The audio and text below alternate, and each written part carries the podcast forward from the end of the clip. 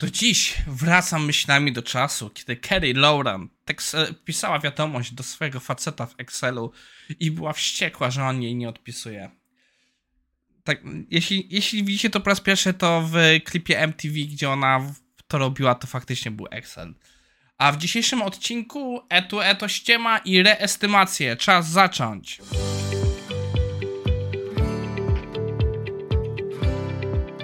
Cześć, nazywam się Maciej Wyrodek, a to jest IT Morning na 8 maja 2023. Po przerwie tygodniowej, w którym był tylko jeden odcinek specjalny z recenzją e-booka, dawno nic nie recenzowaliśmy. Jeśli macie jakieś pomysły na recenzję, to dawajcie znać. A dla osób, które są nowe, IT Morning to jest e, codzienna dawka artykułów ze świata IT, gdzie staram się omawiać jeden bardziej techniczny artykuł, jeden miękki i przy okazji piję herbatę. Dzisiaj piję rooibos waniliowe. Także jak widzicie mam nowe okulary. są trochę duże, poprzednio miałem o wiele mniejsze i tak naprawdę teraz dopiero jak patrzę się w kamerze, to widzę jakie one są właśnie tutaj duże. Jakoś tak w e, lustrze tego, tego nie widać. Dajcie znać, czy wam się podobają, czy nie. A my przechodzimy do naszego pierwszego materiału, którym jest artykuł o nazwie e, Udowadnianie, że testy E2E to przekręt. I powiem tak, Artykuł ma bardzo clickbaitowy tytuł, w ty, e, e, tytuł. Do tego stopnia, że praktycznie autor e, kompletnie niweluje to, co mówi w ramach no, pierwszego akapitu, że mówi, że jest bardzo dużo powodów, żeby użyć testy E2E i kontraktowe i że on nie chce przekonywać ludzi i że kieruje tam do kogoś innego, to może nas przekonać. Gdzie em, nie będę dyskutował o tamtym poście, ale wydaje mi się, że tamten post też nie patrzy ze wszystkich perspektyw. I autor zaznacza, że on przez to, że rozwija właśnie pakt, wersję pytonową pakta, to że on ma swój właśnie bias i który mocno przemawia przez ten artykuł. Ja na przykład mam bias w drugą stronę. Ja akurat, yy, mimo że uważam, że testów end-to-end nie powinno być za dużo, jednak widzę ich wartość. Więc też jestem tutaj skierowany w drugą stronę. Prowadziłem szkolenia z wielu narzędzi, dalej prowadzę warsztaty z części tych narzędzi, więc mam pewne skrzywienie. Z testami kontraktowymi, przyznam się szczerze, miałem stosunkowo mało do czynienia, bo jednak większość firm, e, w których jestem, to najczęściej jak już prowadzamy testy kontraktowe, to one bardzo szybko wchodzą kompletnie pod opiekę deweloperów i jakkolwiek wiem mniej więcej co się w nich dzieje, takiego pisania ich kodu mi się rzadko zdarza. No i autor zaczyna od tego, że chce zdefiniować e, problem. I tu już jest pierwszy punkt, gdzie się ja z nim najbardziej nie zgadzam, bo on włoży założenia, że chcemy mieć kompletny test coverage wszystkiego.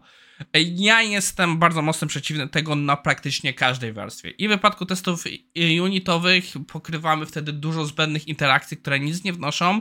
Na poziomie testów integracyjnych e, też jest dużo takich różnych rzeczy, które nie są konieczne. Znowu nie jestem przekonany, nie wiem jakby to się odpowiedzieć w pełni do testów kontraktowych, e, bo aż tak głęboko w nich nie siedzę, ale na tyle, ile tak gdzieś rozmawiałem, też widzę, że nie wszystko zawsze ma tutaj sens pokrywać.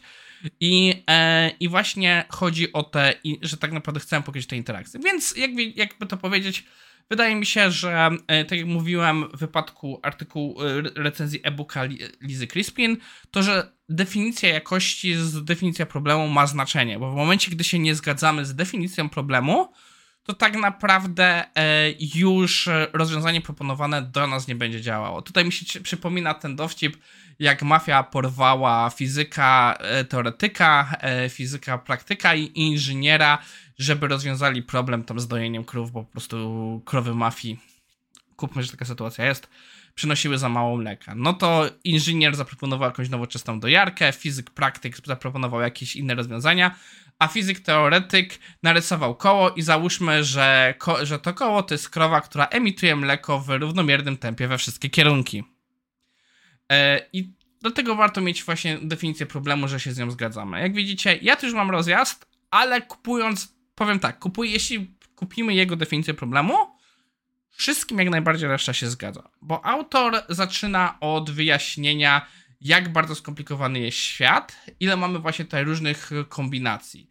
I pokazuje, że tak naprawdę prawdziwe testy end-to-end i y, tych wszystkich kombinacji nie pokryją.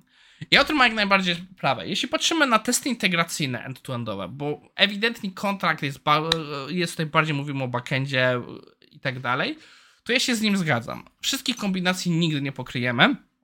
I testy kontraktowe, które patrzą na, e, na ten kontrakty, jak najbardziej e, zachowają się poprawnie. Tylko jest jeden mały problem. E, zmiana kontraktu zmiana, która nie zmieni kontraktu, też może coś popsuć, bo mamy sytuację, gdzie po prostu jakiś flow informacji już przez system się zmieni. Że nie zmienia nam się kontrakt, bo dalej informacje w nim zawarte są poprawne, ale już to, co się dzieje z informacją przesyłaną przez system, nam się zmieni i kontrakt tego nie złapie. Testy unitowe w teorii powinny złapać, ale z mojego doświadczenia też nie zawsze się, się łapie. I dlatego się przydają te właśnie testy end-to-endowe, które patrzą na cały flow.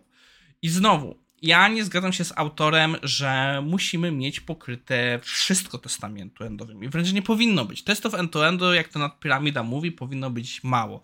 Powinniśmy mieć pokryte najważniejsze happy pawy i może pojedyncze negatywne ścieżki cała reszta powinna dziać się na innych poziomach. Więc jak najbardziej uważam, zgadzam się z autorem, że e, nie powinniśmy mieć pełnego pokrycia. Testy kontraktowe mają swoją wartość, ale wyłożyć z tego, że nie ma sensu testów end-to-end, to tu już z autorem się nie zgadzam.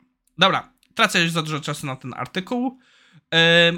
E, idziemy dalej. Nasz drugi temat, temat miękki, jest e, poświęcony reestymacji e, nieukończonych historyjek. Jak, jak część z Was wie, yy, Scrum, odpuśćmy sobie dyskusję na razie, czy Scrum to Agile, czy nie.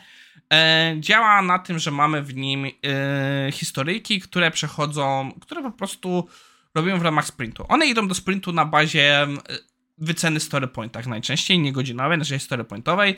Team ma mniej więcej tak zwane swoje velocity, czyli swoją przepustowość i on bierze ileś tych historyjek do sprintu. I dyskusja, w której autor zaczyna temat jest czy jeśli nie skończyliśmy historyjki, e, to czy ona powinna zostać reestymowana?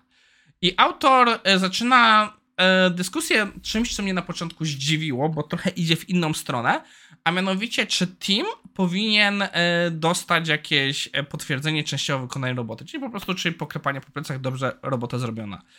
Żeby było jasne, w ramach Scrama i innych narzędzi ważna jest definicja, czym jest done, czyli kiedy uważamy, że coś jest zrobione.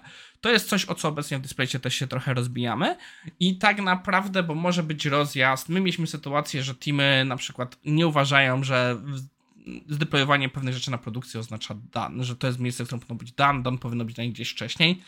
Ja się tutaj nie zgadzam, między innymi z powodów, które autor pokazuje. Autor mówi, że jednym z głównych powodów, dla którego on jest przeciwko dawaniu zgody na to, że jest coś częściowo dan, że tak naprawdę jest stare powiedzenie, że yy, że przez 90% czasu projekt 90% jest zrobiony w 90%. Ja najbardziej lubię określenie, że, że e, w programowaniu 90%, 90% roboty jest wykonane w czas, kolejne 90% już jest poza czasem. E, no i autor zaznacza przez to, że mam problem z tymi definicjami, jak powiedzieć, jak przydzielić ten kredyt. Czy jest to właśnie poprawnie zrobione, czy to jest faktycznie połowa historyjki, czy nie. I on uważa, że to jest trochę jak na przykład w, w e, różnych zawodach. Nie dostaje się częściowych punktów. Albo się coś zrobiło, albo się czegoś nie zrobiło. Więc on jest przeciwko częściowym kredytowi. Ja podobnie. Ale co w wypadku właśnie reestymacji? Bo przecież wraz z rozwojem historyjki my się uczymy więcej. I ta reestymacja nie musi być w dół, ale może być w górę. No bo przecież może w trakcie, wiesz, zrobiliśmy mamy historykę na 5 punktów, zrobiliśmy dwa punkty z tej historyki na oko, ale widzimy, że ej, tu jest wielki roadblock, czegoś, czego nie wzięliśmy pod uwagę i to będzie ósemka, jak nie dwunastka. Trzynastka, przepraszam, to jest ciąg Fibonacciego, ciągle zapominam. No i teraz to się robi z tego o wiele większy problem. No i tutaj autor mówi, że w tym wypadku e, nie ma co dyskutować. Faktycznie jest to coś, co powinno być restymowane, bo to ma, będzie miało duży wpływ na kolejny sprint. Ale w wypadku e, w wypadku cięcia historyjek w dół, on jest przeciw. Jeśli, bo to co mówią, no okay, mieliśmy ósemkę, ale zrobiliśmy jej połowę, no to czy nie powinniśmy być w stanie jakieś piątki dociągnąć, czy trójki do sprintu, żeby po prostu to nie wyrównywać. Autor mówi, że jak najbardziej dociągać, ale żeby nie zmieniać tych estymacji. No ja się z nim zgadzam. Okej, okay, jest to pierwszy odcinek po dość długiej przerwie. Yy, czuję, że pewne rzeczy zardzewiałem, ale wydaje mi się, że ogólnie ma sens. Przyjrzeliśmy się dwóm artykułom, artykułom Wpierw spożyliśmy gościa y, spojrzenie na y, testowanie kontraktowe I dlaczego uważam, że testy end-to-end są ściemą, gdzie sam później mu twierdzi w teście, że to nie jest ściema, żeby się przed tym bronić. Uważam, że artykuł z perspektywy takiej nazwijmy to technicznej poprawności testów, jak najbardziej się z nim zgadzam.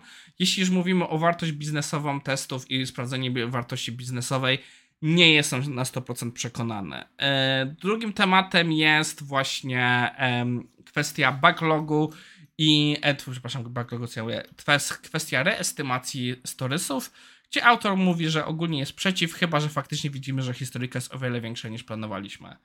To wszystko na dzisiaj. Jak używacie więcej testów kontraktowych i coś, co mówię, nie ma sensu, dajcie znać, napiszcie to w komentarzach, ja was komentarz przepnę i wtedy też odniosę się w następnych odcinkach, że gdzie, gdzieś się myliłem, bo też, też chodzi o to, że to nie jest tylko to, że ja wam daję informacje, ale ja też mogę popełniać błędy, więc jak najbardziej wytykajcie mnie. To wszystko na dzisiaj i widzimy się jutro.